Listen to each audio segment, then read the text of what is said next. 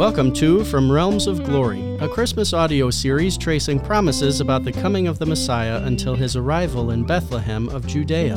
I'm Dr. J.J. Routley, professor of Bible and Theology at Emmaus Bible College in Dubuque, Iowa. It's December 24th, and I am wishing you a very Merry Christmas Eve. In today's podcast, we want to reflect back over the past 24 days and then look at a few verses in the New Testament epistles, the letters that speak about the significance of the coming of Christ. We began this series by looking at Old Testament promises of the coming of Christ. From Genesis to Malachi, we saw that the Messiah was promised from the earliest time of human history to our earliest ancestors, Adam and Eve. The seed of Eve would crush the head of the serpent, but only after himself being bruised by the serpent on the heel. This, of course, would ultimately be a prediction of the death of Jesus on the cross on the one hand, but also of his resurrection, his defeat of death, and destruction of the devil on the other.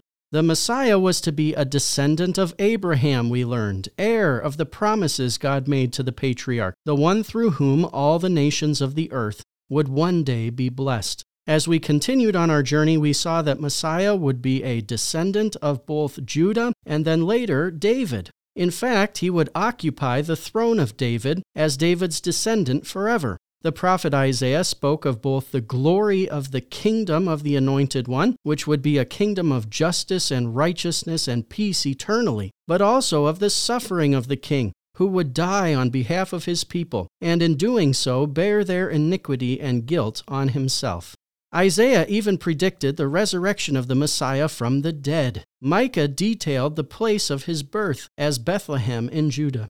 Daniel was given a message from God by Gabriel, the angel, of the timetable for the people of Israel and the coming of the Christ. All of these predictions and more told us that the Christ was to be the King of Israel, but also the Savior of his people, who would deliver them from sin and death and bring blessing and times of refreshing to all the earth.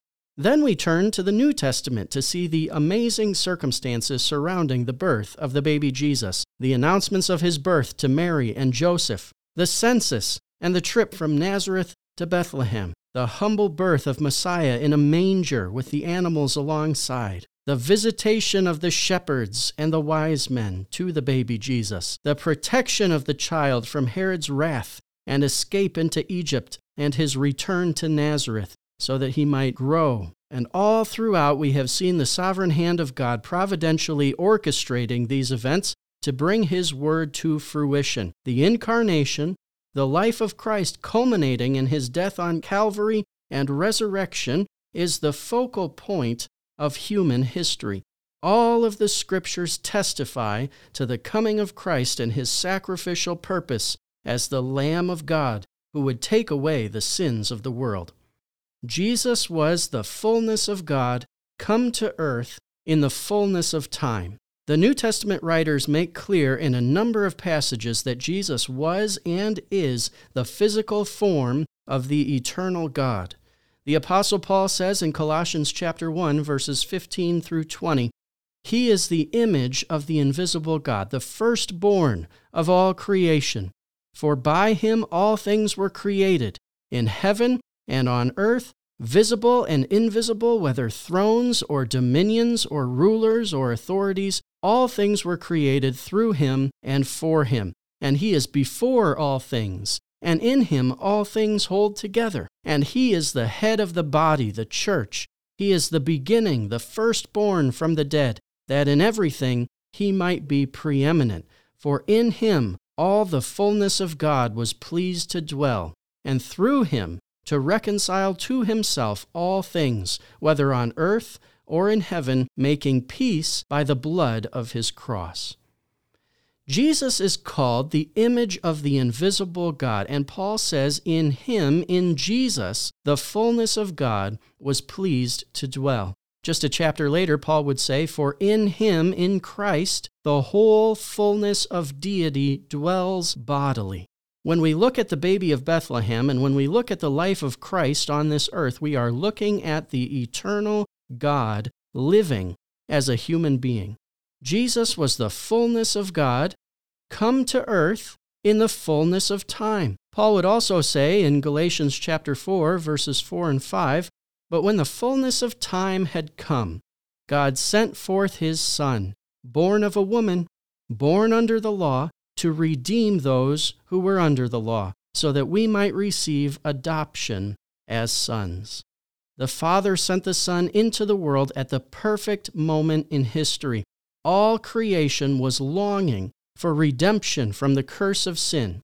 Jesus' perfect life, sacrificial death, and glorious resurrection made provision for the dawning of a new creation.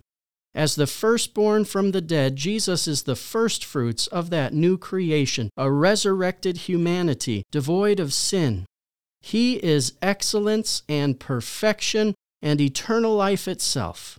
Notice Paul's words in Galatians say Jesus was born of a woman. He is the seed of Eve, promised to crush the head of the serpent. He was born under the law.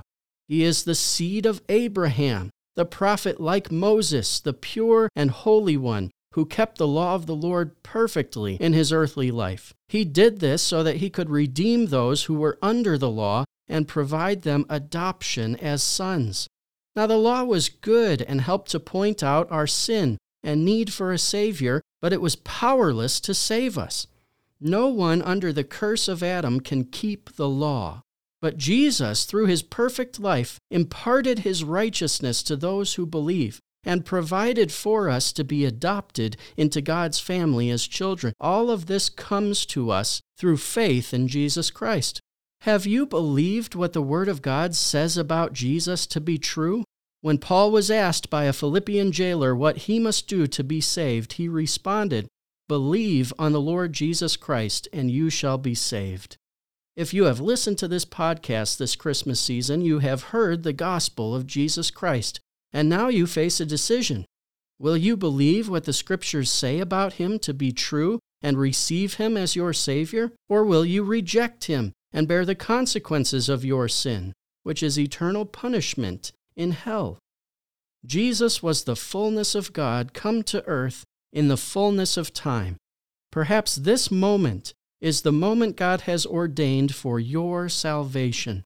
Confess your sin to Christ and invite Him into your heart and into your life. Believe on the Lord Jesus and receive His forgiveness. Let this Christmas Eve be the dawn of your new life in Christ.